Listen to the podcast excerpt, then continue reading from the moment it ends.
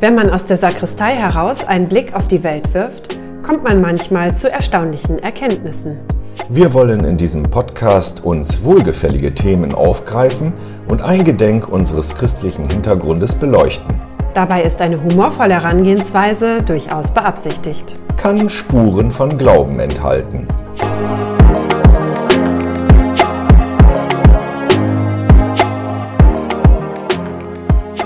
Herzlich willkommen bei Zwei aus der Sakristei. Hallo Ermela. Hallo Uwe. Da sind wir wieder. Und ich habe dir schon mal vorab ein kurzes Thema genannt, dir aber nicht erzählt, was ich heute vorhabe. Richtig. Ja, weißt du noch, was habe ich geschrieben? Ähm, du hast geschrieben, äh, welche Farbe haben Friedenskonferenzen? Welche Farbe hat eine Friedenskonferenz? Welche Es Farbe hat eine Friedenskonferenz? Genau, das ist tatsächlich ist das ein Zitat. Und zwar ist das von den Peanuts. Und äh, den Strip kann man kurz erzählen. Also Linus, der mit der Decke, mit Ja. der Schmusedecke, äh, hat Blatt und Papier und Buntstifte und ist da am Malen. Und seine Schwester ist irgendwo, also Lucy, Ja, beide heißen ich ja Van weiß. Pelt, äh, ist irgendwo nebenan. Und dann kommt er zu ihr hin und fragt sie, äh, welche Farbe hat eine Friedenskonferenz? Ja. Er will also eine Friedenskonferenz zeichnen, weiß aber nicht, welche Farbe. Achso, ich dachte, weil die beiden streiten sich ja auch öfter mal. Die streiten sich auch öfter da nicht. Da fragt er einfach Okay. nur, welche Farbe hat eine Frieden Friedenskonferenz und sie guckt dann ein wenig indigniert, weil Ja. Könntest du mir auf Anhieb sagen, welche Farbe eine Friedenskonferenz hat? äh, nein. Also eine Friedenstaube ist in der Regel weiß. Ja, mir würde jetzt hellblau einfallen, äh, die Flagge der äh, United Nations. Okay, aber es löst sich auch nicht auf. Ne, also Mhm. meine, die, kann man ja auch nicht auflösen. die Frage steht Ja. praktisch im Raum. Ne? Und Ja. äh, das Erste, was mir einfallen würde, wäre eigentlich bunt. Ja, wie die Regenbogen. Ne? Also ob das nicht äh, die richtige Lösung wäre, aber äh, worauf das Ganze hinleiten soll, ist so ein bisschen die Frage über, worüber sich ja auch in der Kirche äh, ein wenig gestritten wird. Zum Beispiel die Frage der Waffenlieferung an die Ukraine, Ja. die Unterstützung von Israel mit Ja. Waffen und die Frage, wie genau beruft man sich eigentlich darauf, wenn man die Bibel zu Rate zieht, wenn es um Gewalt, Gewaltlosigkeit und Frieden geht? Ja, Mein Eindruck ist ja, dass im Alten Testament eigentlich sehr viel Gewalt vorkommt. ja, schon. Ne? Also es Ja. ist doch so, dass da äh, alle möglichen Völker gegeneinander Krieg führen Ja. und sich teilweise richtig ausrotten, wenn man das äh, Ja. nachliest. Ne? Und dann die Geschichte mit der Bundeslade, die man der Armee vorwegträgt und die dann sämtliche genau. Armeen besiegt. Ja, Das ist doch ein, ein sehr, eine, das Alte Testament ist doch sehr gewaltsam, oder? ja, schon. Also es ist ja auch ähm, eine gewaltsame Landnahme gewesen. Also wenn man den Geschichten auch des äh, Alten Testamentes äh, Ja, das hat mit kann, Vertreibung zu tun und so, ne? Genau. Es, wahrscheinlich war es gar nicht so. Also äh, die äh, alttestamentlichen Forscherinnen und Forscher finden jedenfalls keine Belege, dass es diese glorreichen Schlachten gab, von denen das Alte Testament Vor allen Dingen nicht in der, in der Größe, wie es da beschrieben ist. Genau, Ne?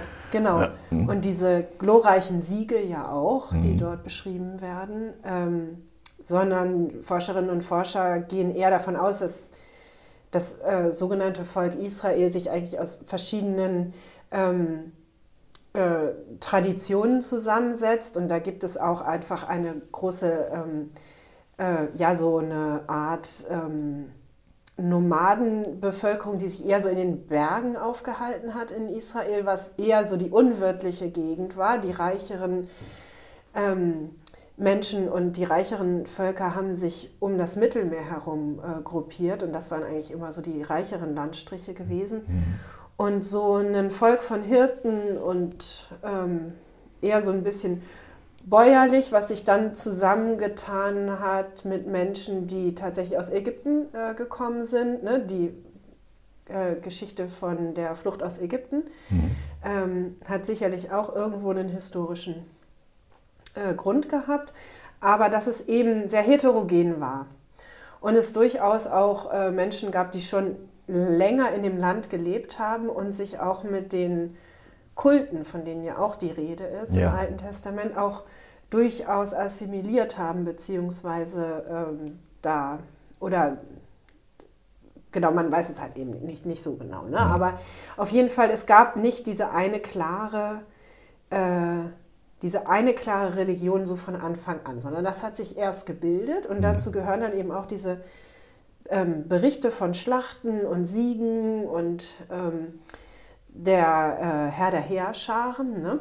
Äh, der Gott Zebaoth. Also Zebaoth ist ein hebräisches Wort. Genau. Übersetzt sich mit, äh, mit, mit, mit, also die alte Übersetzung ist Heerscharen, mhm. der Herr der Herrscharen eben. Ne? Mhm. Und ähm, so äh, ähm, dieses, äh, dieses Gefühl, wir haben einen Gott, der für uns streitet und der uns äh, auch äh, die Möglichkeit gibt, uns ähm, auszubreiten, äh, für, uns, äh, für uns und unsere Menschen irgendwie äh, das Land zu finden, die Nahrung zu finden, wie auch immer, ne? Mhm. so dass wir gut leben können. Und ähm, ja, und das war aber auch in der damaligen Zeit, also ich begebe mich immer so ein bisschen auf Glatteis. Natürlich bin ich jetzt keine alttestamentliche Expertin, absolut oder sowas. Ja. Ne? Aber ich, ähm, ich, das war auch damals einfach noch eine andere Zeit. Es war im Prinzip völlig normal zu sagen, ich glaube an einen Gott und wenn ich das Gefühl habe, dieser Gott verlässt mich und ich habe kein Glück mehr in meinem Leben, dann ähm, muss ich überlegen, ob das noch der richtige Gott für mich ist. Oh, okay, ja, okay. Also das war dann auch schon so eine Art, wie soll man sagen, äh, eine Auswahl, die man gewissermaßen hatte? Oder, oder nee, da wird man doch auch reingeboren, auch in der Zeit. Oder? Ja, beziehungsweise es war dann eben ein Mechanismus, andere davon zu überzeugen. Ne? Wir, ah, ja. wir glauben an diesen Gott und schaut mal, was er für uns gemacht hat. Und deswegen wiederum gibt es äh, auch diese Geschichten. Also es viele ähm, viele äh, Geschichten in der Bibel sind äh, Legitimationsgeschichten. Also ja. man will im Nachhinein mhm. legitimieren, warum äh, der Gott, an den man glaubt, so toll ist. Man will legitimieren, äh, also zum Beispiel die Geburtsgeschichte von Jesus, ist auch eine Legitimationsgeschichte, war damals völlig normal, wenn nun irgendeinen, ähm, Jesus war ja kein ähm, politischer Herrscher. Aber wenn du zum Beispiel einen politischen Herrscher, den römischen Kaiser oder sonst wen nimmst, ja. der wurde auch durch Geschichten legitimiert. Genau, Romulus und ne? Remus ne? und so weiter, genau. Ja. genau. Ja, und, und, so war das bei Jesus nicht anders. Das ist gar nicht verwerflich. Das muss auch gar nicht unseren Glauben zerstören. Ganz im Gegenteil. Aber äh, das war einfach damals eine andere Zeit. So mhm. würden wir das heute nicht mehr machen. Uns würde Lüge vorgeworfen oder sonst was. Ne? Ja, ja. Ähm, Fake aber, News. ja, aber damals war war das, äh, war das äh, völlig, äh, völlig normal und es hat dazu, ja, es hat ja auch zu einer sehr, ähm, ja, zu einer Entwicklung geführt, wo Menschen sich einfach äh, heimisch gefühlt haben, irgendwann in ihrer Religion, daraus Kraft gezogen haben, ganz viel Positives daraus gezogen haben. Also es hatte dann ja den positiven Effekt auch. Und, man, man, bekommt so das Gefühl, wenn man sich das jetzt so historisch ansieht, die Entwicklung auch der Religion, dass die Religion eigentlich immer friedfertiger geworden ist, die christliche Religion.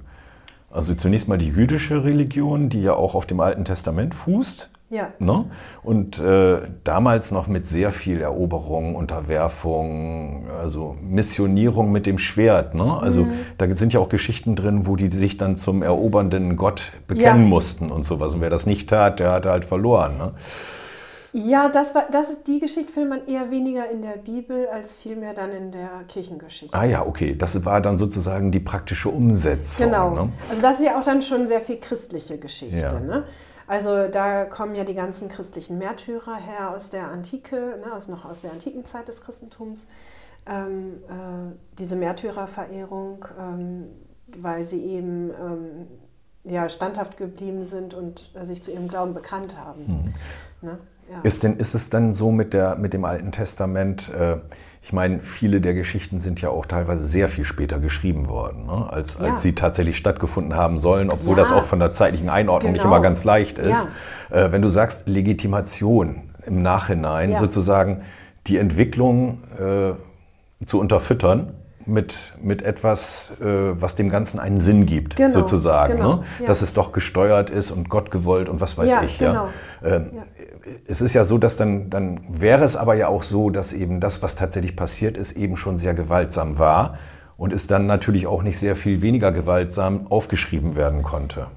Ja, beziehungsweise man es damals auch gar nicht, glaube ich, ähm, ähm, also damals auch gewaltsam aufschreiben wollte, glaube ich auch. Also ähm, das war, äh, also man, übrigens ist es ja auch, es ist nicht, nicht ganz richtig, wenn wir aus, aus christlicher Sicht immer sagen, das gewalttätige Alte Testament oder sowas. Ne? Wenn wir auf unsere eigene Kirchengeschichte schauen, dann davon haben wir mal ganz abgesehen, ne? gewalttätige Ja, ja, Sachen. davon mal abgesehen. Aber ähm, also das in, ist in, also, oder dass, ähm, dass im Alten Testament Frieden keine Rolle spielen würde. Ganz im Gegenteil, Frieden spielt eine riesige Rolle im Alten Testament.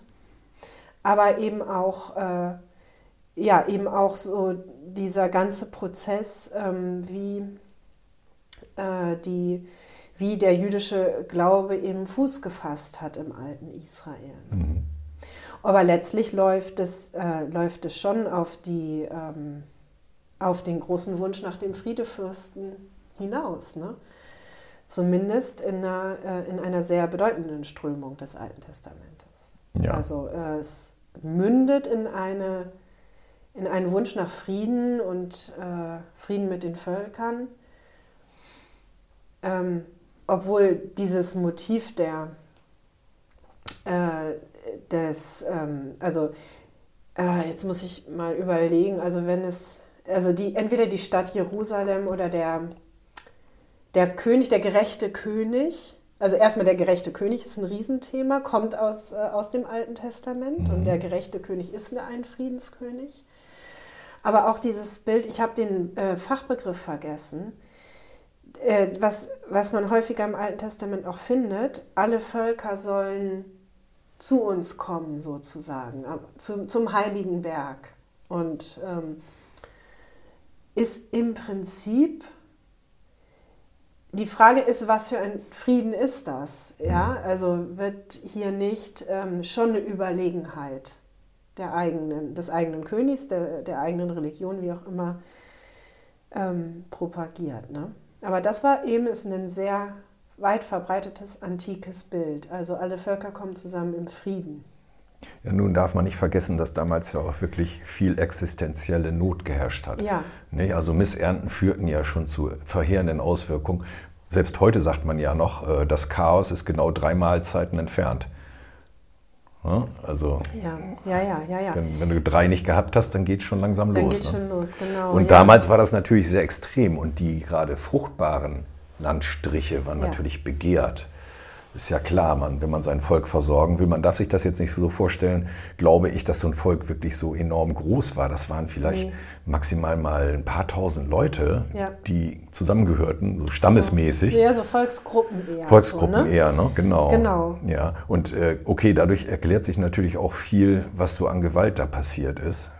Weil Ja. die Auseinandersetzungen um Land sind dann natürlich immer, das kann man auf friedlichem Wege bei so Ka- existenziellen machen, Nöten ja. nicht unbedingt Genau. lösen. Ne? Ja, genau, genau. Also äh, ja, ich glaube, ähm, ich glaube, das war einfach damals eine, eine ganz andere Zeit.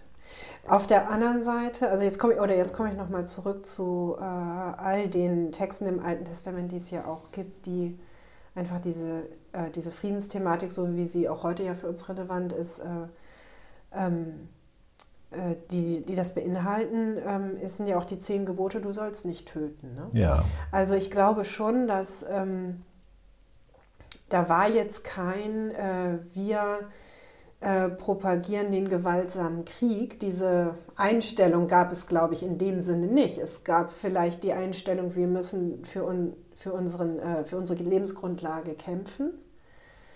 Oder wir müssen uns wehren, dass andere uns nicht unterwerfen. Ja. Sowas gab es, aber ich glaube nicht, dass Gewalt verherrlicht wurde oder so. Das meine ich damit auch nicht, sondern dass man einen vielleicht etwas pragmatischen Umgang mit dem Gebot Ja, geübt hat. Ne? Wenn, man, wenn man sich wehren musste und hat dabei einen Gegner getötet, äh, dann sorgte das jetzt nicht dafür, dass derjenige, der das getan hat, gut, der hat sicherlich Reue empfunden, aber der hat jetzt nicht einfach alle Viere von sich gestreckt und gesagt, ich habe jetzt gegen das Gebot verstoßen, das war's mit mir. ja. Das war ein eher pragmatischer Umgang. So ein bisschen habe ich das Gefühl, dass mit der Ankunft von Jesus der Fokus viel mehr auf den liebenden Gott gelegt wurde. ja, also den liebenden Gott gibt es auch im jüdischen Glauben. Aber der Absolut. Fokus war absolut da. Ne? Es hat sich dann vielleicht ein bisschen verschoben mit Jesus. Ja. Weil ähm, man jetzt im Neuen Testament liest man, glaube ich, von Schlachten überhaupt nichts mehr, oder? Gibt es da noch irgendwelche Quellen, an die ich jetzt gerade nicht denke? Nee. Solche Eroberungen nicht, nicht nee. Ein. Genau, da geht es eigentlich immer darum, so unter der Rubrik, ne, wenn dich einer schlägt, halt die andere Wange mhm. auch noch hin. Das ist jetzt so ein bisschen das Gegenteil zu Auge um Auge, Zahn um Zahn. Ja. Ne? Das ist, macht für mich auch so den Unterschied aus zwischen dem Alten Testament und dem Neuen Testament, dass da der Fokus etwas verrückt ja, wurde. Ja, dabei muss man immer äh, bedenken, dass es auch nur äh, eine bestimmte Anzahl von Texten im Alten Testament diese Gewalt beinhalten ja. und andere Texte eben gar nicht. Ja, das ist richtig. Da gibt es ja auch das hohe Lied von Salomon ja, und solche und Dinge, die überhaupt nichts damit zu tun haben. Ja, und auch zum Beispiel der, der Brudermord ganz am Anfang ja. äh, äh, ist ja auch, der wird ja auch geächtet. Ja.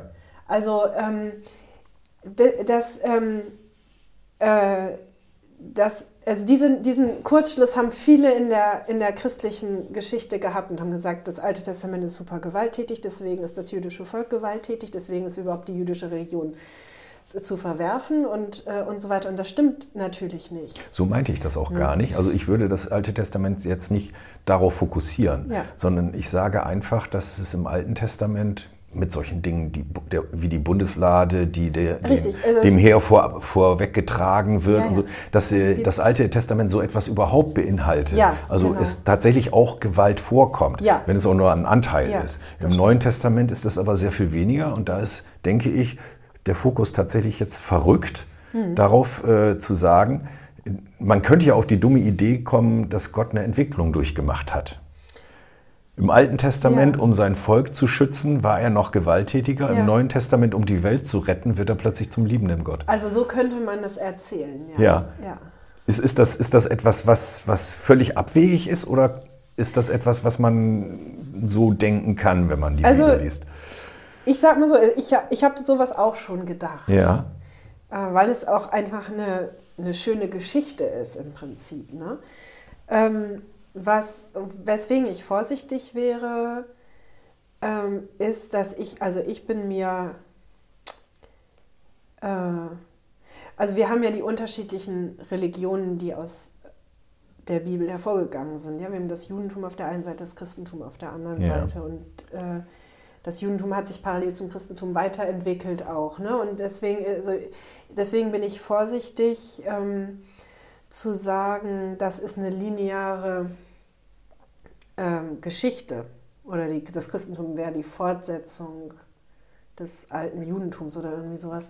In gewisser Weise aus christlicher Sicht. Ja, aber das würde ja schon, schon. Da, würde ja aber dadurch schon nicht gehen, weil die Juden ja noch auf ihren Messias warten, ja. während wir unseren schon gehabt haben. Also wir warten ja auch noch drauf, nämlich auf seine Wiederkunft, aber wir haben ihn gehabt und für die Juden ist ja an der Stelle die Geschichte noch nicht zu Ende erzählt. Richtig und, äh, und ich glaube, da müssen wir einfach aufpassen, dass wir nicht in, in so eine Erzählung rutschen, die äh, suggeriert, das Christentum wäre die ähm, äh, die Religion, die quasi Also praktisch die, die evolutionär ja, genau. fortgeführte Religion ja, das, aus dem genau. Judentum, evolutionär erstanden und sozusagen ja. die bessere Religion genau, im Sinne der Evolution. Nein, so, das nee, wollte ich auch auf nee, keinen Fall angedeutet nee, haben. Ne? Also es hat sich an einer Stelle getrennt. Aber da sind so die Fallstricke, das wollte ich nur sagen, Uwe. Ne? Und da sind eben auch die kirchengeschichtlichen Fallstricke. Und wir müssen aufpassen, dass sich die Geschichte nicht wiederholt, denn sie hat ja schon mal ganz äh, krass. Äh, das das gemündet, ist ja noch so ein ne? Punkt, der ist ja noch extra. Im Moment mhm. ähm, bin ich noch so ein bisschen fokussiert auf die Bibel, ja. um allein zu sagen, man kann genau genommen, kann man, wenn man sich bestimmte Stellen aus der Bibel heraussucht, so ziemlich alles begründen.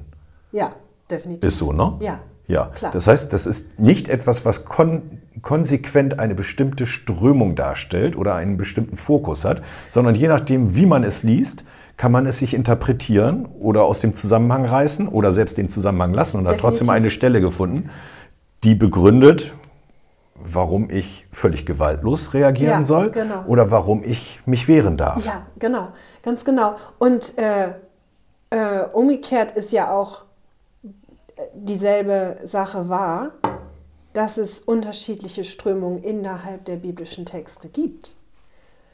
Äh, und das, darauf liegt übrigens ein Schwerpunkt in den Bibelwissenschaften. Gibt es eigentlich sich widersprechende Texte tatsächlich? Ähm, ja, ich Von könnte unterschiedlichen jetzt, Autoren, die, die sich praktisch Also widersprechen? die Autoren kann man ja heute gar nicht mehr so wirklich nachvollziehen. nee. Äh, das, ist, das, ist leider, das ist leider so, weil die Texte einfach viel zu alt sind dafür. Ja.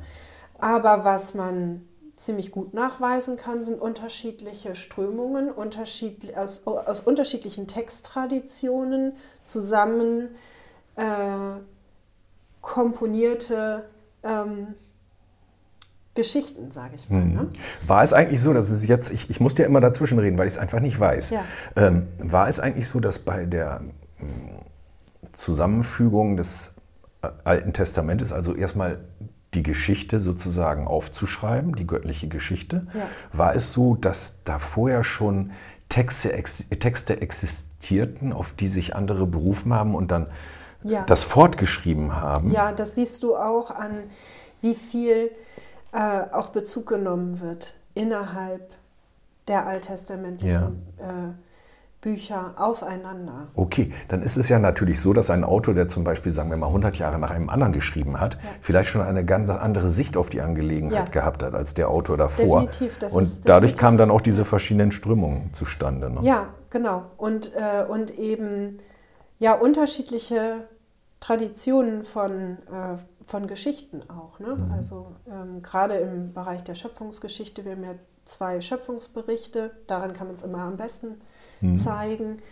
Das waren unterschiedliche Traditionen und die, die die Bibel zusammengestellt haben, haben gesagt, beide haben ihren Wert und deswegen äh, erzählen wir beide Geschichten. Ne? Und, ähm, und so gibt es, äh, das ist nur ein Beispiel, es gibt ganz Ja. viele. Ähm, das heißt, äh, das ist, auch, ähm, das ist auch so ein bisschen der Grund, warum man innerhalb der Bibel sich widersprechende ähm, Stellen findet und natürlich, warum Menschen sich hinstellen und sagen, das ist meine Sache und dafür äh, ähm, ähm, nehme ich diese oder jene Bibelstelle und jemand anderes behauptet was Gegensätzliches und äh, nimmt ebenfalls eine Bibelstelle. Und beide haben ne? irgendwie recht, weil es Beide steht beides recht, in der Bibel. Weil es ja. steht beides in der Ja, Bibel. genau. genau. Da- Und diejenigen, die die Bibel äh, zusammengestellt haben, die, äh, glaube ich, wollten das auch so. Du meinst, die hatten, die hatten schon ein Gefühl dafür zu sagen, ähm, wir müssen es so schreiben, dass sich jeder irgendwie wiederfindet?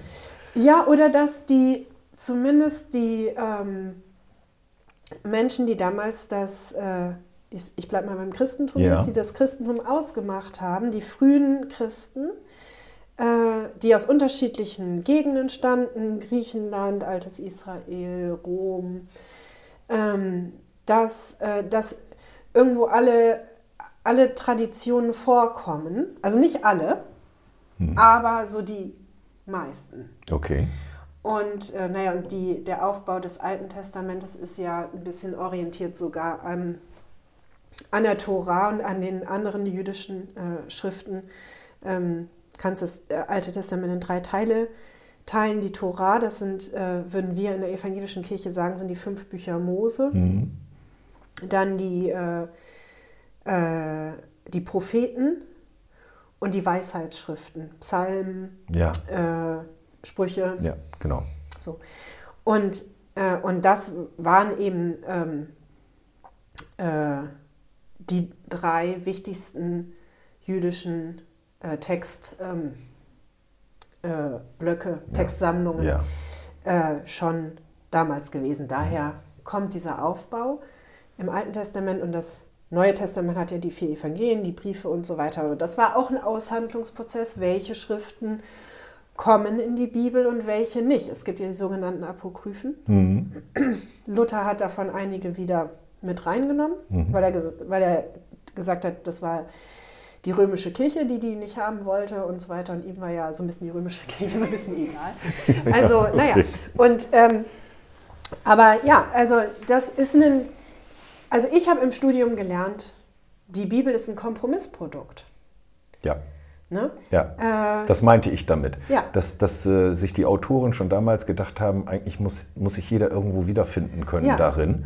Und wir müssen mehr oder weniger Rücksicht nehmen auf alles. Es ist so ähnlich wie eine UN-Resolution, ja, genau, wo jeder zustimmen kann, es keinem wehtut. genau. Ne? Und so haben sie das wahrscheinlich zusammengestellt, weil sie sich gedacht haben, das passt dem Menschen gewissermaßen. Obwohl damals ja noch keiner lesen konnte oder die allerwenigsten, als dann der Buchdruck ja, erfunden ja. wurde. Ne?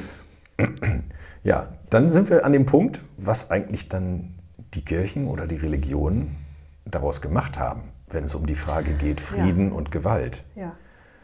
Ich denke jetzt nur an die Kreuzzüge. Das ist für mich immer das große Beispiel dafür, dass man es auch irgendwie übertreiben kann, oder? Ach, absolut. Äh, ja, auch, ähm, auch wie man mit, ich sage mal in Anführungszeichen, Randgruppen innerhalb der Geschichte der Kirche umgegangen ist. Nicht, nur, dass man natürlich also die Kehrseite des sogenannten Kanons, des biblischen Kanons, ja. war natürlich, dass Texte rausgefallen sind, war natürlich, dass Randgruppenmeinungen nicht repräsentiert wurden ja. äh, in der Textsammlung.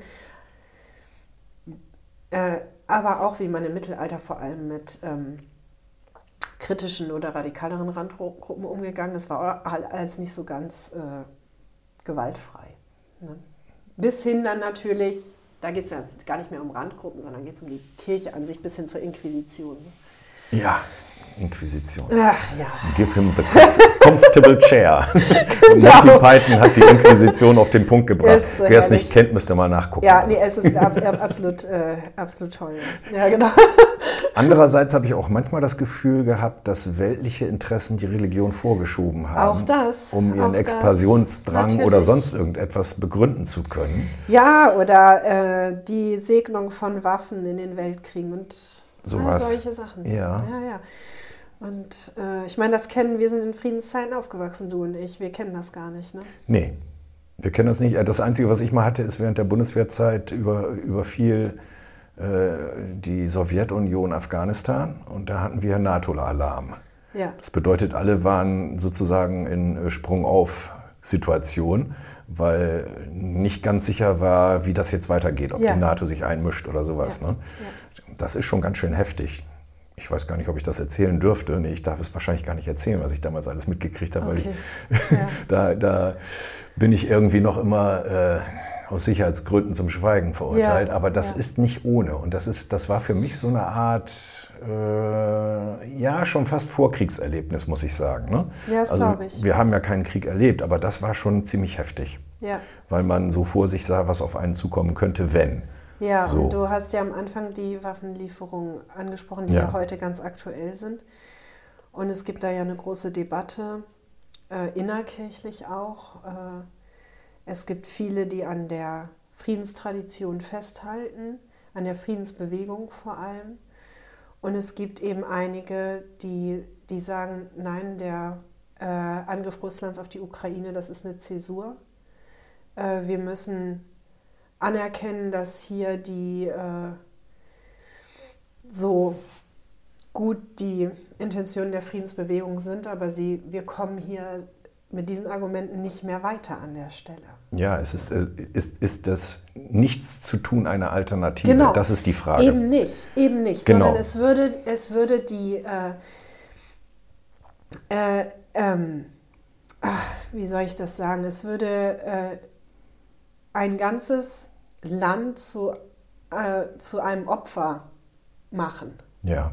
Und zwar einem Opfer von Gewalt und einem Opfer von ähm, autoritären Strukturen. Ja, das, ähm, wenn, wenn man so aus dem christlichen Hintergrund sagt, wenn mein Nachbar in Not ist, dann helfe ich ihm. So. Ja dann ist das sicherlich auf jeden Fall immer so bei Naturkatastrophen. Ne? Wenn in Holland die Deiche brechen, dann wird Deutschland helfen. Mit allem, ja. was ist, auch jetzt THW wird geschickt oder sowas, ja. wenn irgendwo Erdbeben sind oder sowas. Ähm, das, denke ich, ist auch Ausfluss eines, einer christlichen Grundeinstellung, dass man sagt, wenn es meinem Nachbarn schlecht geht, dann kümmere ich mich. Ja. So. Wenn jetzt ein Nachbar überfallen wird, an der Stelle zu sagen, aus den und den Gründen kümmere ich mich jetzt nicht. Also ja. ich kümmere mich insofern, ich nehme vielleicht Flüchtlinge auf, ja. die rüberkommen wollen und so weiter, aber ich tue jetzt nichts, dass er in seinem Land in Frieden leben kann, ja. indem ich ihn nicht unterstütze. Dann ist das für mich an der Stelle ein, ein, ein Bruch, den ich nicht nachvollziehen kann. Richtig, ich, ich auch nicht. Und äh, ich denke auch, ähm, klar gibt es auch ähm, sehr viele beeindruckende Beispiele von gewaltlosen Widerstand. Widerstand. Mahatma Gandhi. Ja, zum Beispiel, aber auch ähm, viel näher an uns dran. Ich habe mich mal mit der äh, estnisch, estnischen ähm, äh, ähm, Geschichte befasst und zwar äh, als dass ähm, die Sowjetunion ähm, äh, zerfallen ist. Ja. Ähm, und die, also Estland, Litauen, all diese Länder sozusagen ihre Unabhängigkeit wiedererlangt haben, hatten die so eine, also gerade in Estland eben total beeindruckend, so eine, die haben eine große Gesangstradition und sie haben mit Hilfe ihrer Lieder die in ihrer, ihrer eigenen Sprache waren, nicht auf Russisch, sondern auf äh, Estnisch in dem Fall, haben sie es geschafft, so einen, so einen riesigen Zusammenhalt zu, äh, zwischen sich zu ähm, etablieren und so eine große Widerstandskraft, dass sie sich den russischen Panzern singend entgegengestellt haben, ohne Waffen, mhm. nur mit ihrem Gesang. Unglaublich, das ist, das ist die eine unglaubliche Waffe gewesen, in Anführungszeichen, ja, mhm. weil, weil, weil, es, weil es so, also es war ja keine echte physische Waffe, sondern es war einfach nur eine moralische Waffe sozusagen. Ja, ja? genau. Ähm, und so, sowas finde ich enorm beeindruckend, nur leider im Beispiel jetzt der, der Ukraine völlig ja sinnlos. Das hätte jetzt nichts genutzt. Ne? Das hätte überhaupt nichts Du kannst genutzt. dich nicht äh, singend, singend, einer Drohne entgegenstellen, der ist das ziemlich egal. Ja, also, also du kannst dich auch nicht äh, einer ganzen Armee so entgegenstellen, nee. da hast du keine Chance. Ja. Ja, und äh, wenn wir jemanden haben wie Putin, der äh, so eine unglaubliche Politik betreibt, dann ähm, ist halt die, die Frage, wann, wann ist es noch sinnvoll, gewaltfrei zu bleiben und wann muss man eben auch Waffen liefern, einfach um ein äh, Land zu unterstützen, was wirklich unrechtmäßig äh, überfallen wurde. Ja. Ja, das ist das große Dilemma, in dem die Kirche teilweise steckt. Wenn gerade die aus der Friedensbewegung, die Friedensbewegten, die diese Gewaltlosigkeit sich ja praktisch dafür verschrieben haben und es in jeder Situation wahrscheinlich einsetzen würden, äh, wenn die dann auf die treffen, die sagen, ja, aber wenn wir mal ein bisschen real nachdenken, dann hilft uns das an der Stelle nicht weiter. Ne? Ja, es gibt auch, äh, also es gibt eben was, was mich dann eben sehr beeindruckt hat, ähm, gerade weil ich ja auch jetzt lange lange in Hessen war und auch Pfarrerin in Hessen war.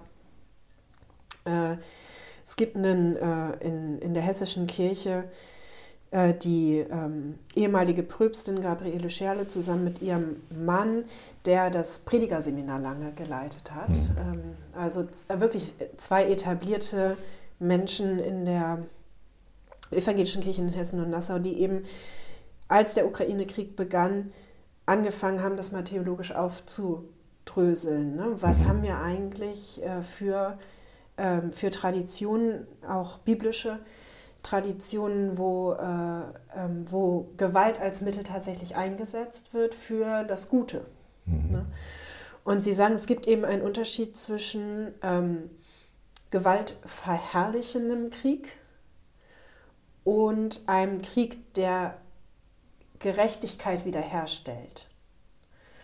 Und, und sie sagen, die meisten biblischen Traditionen sind das Zweite. Mhm. Sie sind nicht da für die Gewalt an sich, sondern sie sind da, um für, um, um für Gerechtigkeit zu sorgen. Und ähm, so kann man das äh, auch sehen, wenn, wenn wir jetzt sagen, wir unterstützen die Ukraine, weil wir der Meinung sind, es ist ungerecht, was da passiert. Denn, und wir wollen wieder einen Zustand, in dem Gerechtigkeit herrscht. Mhm. Ne? Und in dem sich Menschen wieder gegenübertreten können, einander wieder begegnen können.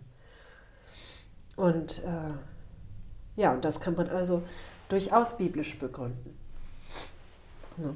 Zumal also die äh, russische Kirche ja den Krieg auch unterstützt, ne? Ja, also auch wie, die suchen sich ihre Quellen sozusagen. Wie und, im Dritten Reich. Und rechtfertigen sich selber, das zu tun. Ne? Ja. ja. Okay. Tja, also es ist. Schweres Thema heute. Ja. Aber das brannte mir so ein bisschen auf den Nägeln, ja.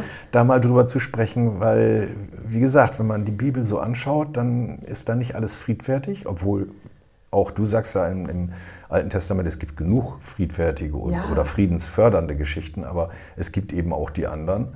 Und genau genommen kann man, wenn man etwas begründen möchte, auch immer eine Stelle finden, die äh, Ja. dafür spricht, was man gerade so denkt. Ja, deswegen ist, kann es auch gar nicht abschließend sein, was wir heute besprochen haben, weil das Thema so facettenreich ist. Aber, äh, aber es sind eben auch, auch einige, einige wichtige äh, Punkte jetzt dabei Genau. gewesen. Ja.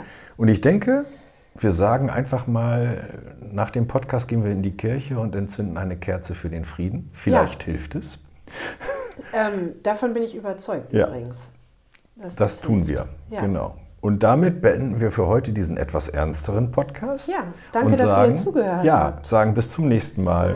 Tschüss. Tschüss.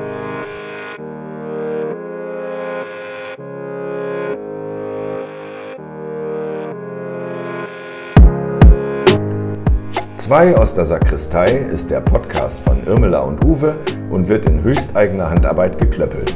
Erreichen könnt ihr uns über den Instagram-Kanal unserer Kirchengemeinde st-laurentius-achim. Dort findet ihr Posts zum Podcast unter dem Hashtag 2 aus der Sakristei und könnt uns gerne eine Nachricht schreiben.